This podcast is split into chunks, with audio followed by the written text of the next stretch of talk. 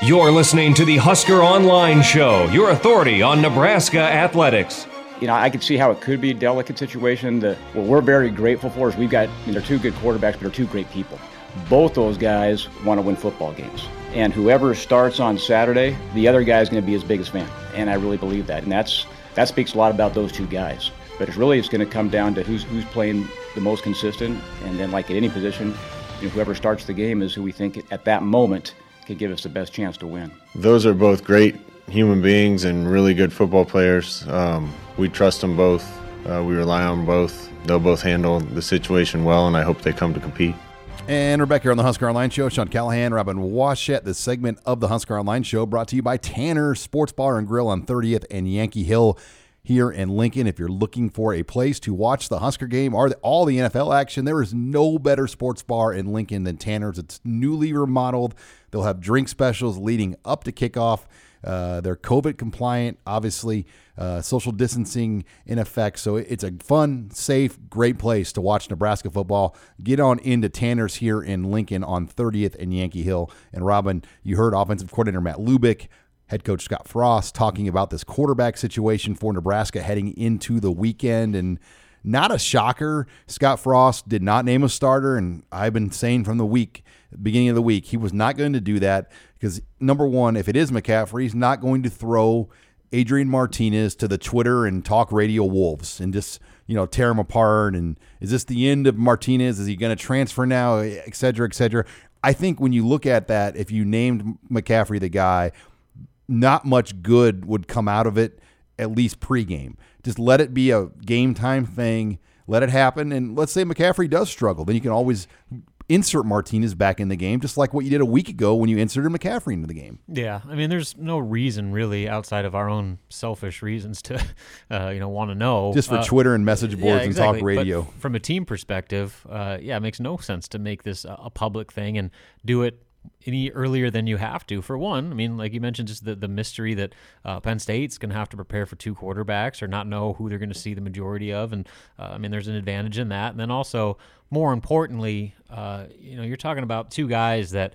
Uh, to their credit, have handled this whole situation about as well as you possibly could have. And to throw a guy like Martinez under the bus, um, you know, if, if they in fact do make a move, you know, that's you know, I don't think that's fair to the kids. So I think that's the right way to handle it to uh, just kind of let this thing play itself, itself out on the field and don't uh, put anyone uh, unnecessarily vulnerable to, uh, like you said, any criticism or public attacks. On a scale of one to 10, how confident are you that Luke McCaffrey gets the start? I mean, I'm about a nine. Yeah, I was going to say about an eight, and probably that's being conservative just because you can read in a little bit to Frost's comments. You know, he seems that he, he's protecting Adrian. Exactly. Like he was like trying to like you know boost uh, Martinez up and like he say, yeah, he made some mistakes, but this, this, this. But then when he talks about McCaffrey, he's like, you know, he just provides that booth. He's he's got this this energy every time you you see him that is infectious and it, it resonates with all of our guys.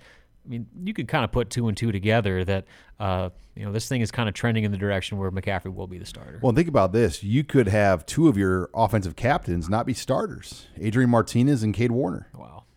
Because the receivers, as we know, that's a whole other topic we'll discuss here on where that's heading. But I, I think most of us would agree guys like Xavier Betts and – and uh, Alante Brown and then Marcus Fleming, Marcus Fleming are, are trending into starting roles or more reps, and they took more reps away from the the veterans uh, this past Saturday in in that loss at Northwestern. But here's another stat about quarterbacks that really jumped out to me, Robin.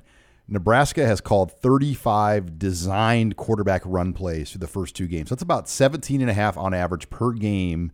Adrian and Luke have had design run calls. These aren't scramble plays where the quarterback's going to throw then run. On the flip side, they've only called 34 runs to the halfbacks. So their most effective running plays by far have been these quarterback design runs, which have averaged about eight to nine yards a carry. Where on the flip side, the tailbacks have not had a long run longer than 15 yards. So they've got to redistribute the balance of the rushing game.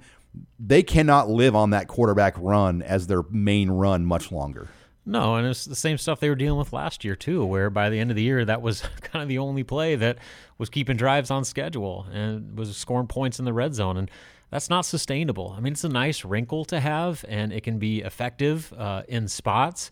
But you got a guy in the backfield in Dedrick Mills who is your quote unquote bell cow. You've got Wan'Dale Robinson, who's one of the best all purpose players in the conference. You have uh, a deep tight end group. You've got young, promising wide receivers.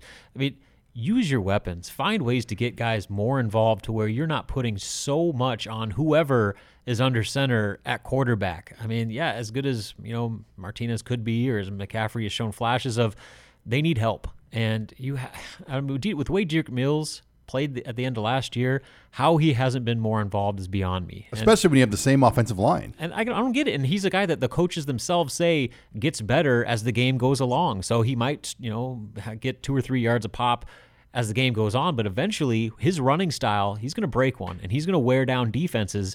And as we know, that is the formula for success in the Big Ten. Well, here's the other problem, Robin. When you get off schedule, when you get penalties, yeah. it really takes away. When Dedrick it's first Mills. and fifteen, that changes your play calling from first and because four yards from Dedrick Mills doesn't get you much. Nope. Then you're still at second and long. So it, I think a lot of it is Nebraska's mental errors have led to other guys not being a factor. Now, last week we did see these young receivers get on the field. I think that was one of the bigger positives. Marcus Fleming took 40 snaps. He led Nebraska in receiving and didn't even play half the snaps in the game. He had the most catches and the most yards. Uh, you had Alante Brown and Xavier Betts play a lot as well. Omar Manning played only four snaps. I think the feel going into this week, we probably won't see much of him. We'll see though.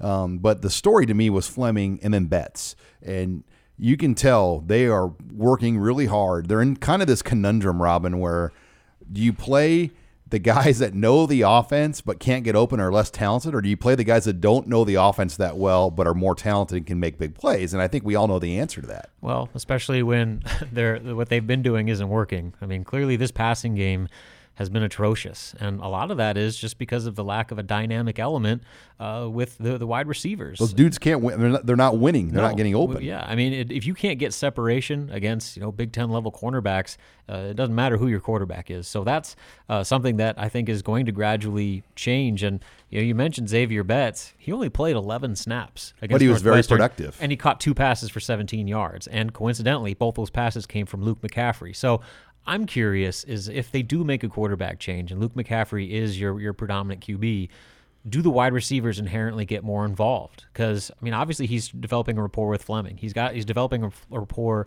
with Betts and maybe even Alante Brown to an extent, to where those guys if they have a quarterback that's a little bit more comfortable throwing to those wide receivers, you know, maybe they kind of by a, natural progression be, become a bigger part of the offense. And I, I, really think, Robin, the younger players in the program, the 2019 and 20 kids, they they like McCaffrey. I mean, he's their guy. And I know there was a, a uh, Twitter story once the summer or off season, and somebody asked um, Fleming, and he responded on it. You know, who's who's the better of the quarterbacks? And he kind of said something, but he goes, "But Luke." That's my guy. You know, that's my dog. And, and, you know, so you can th- these players like Luke. And you know, the one stat that really got me on Martinez last week was he was nine of twenty three with no pressure, meaning no blitz, just missing, just missing. And you go back to his freshman year, he was a seventy percent passer with no pressure. And what what's gone wrong from now to then is the million dollar question we'll never know the answer to. And I'm looking forward to seeing what Saturday is, but we both expect McCaffrey to start. We'll see if it plays out like that. Let's talk defense, though, next, Robin. You're listening here to the Husker Online Show.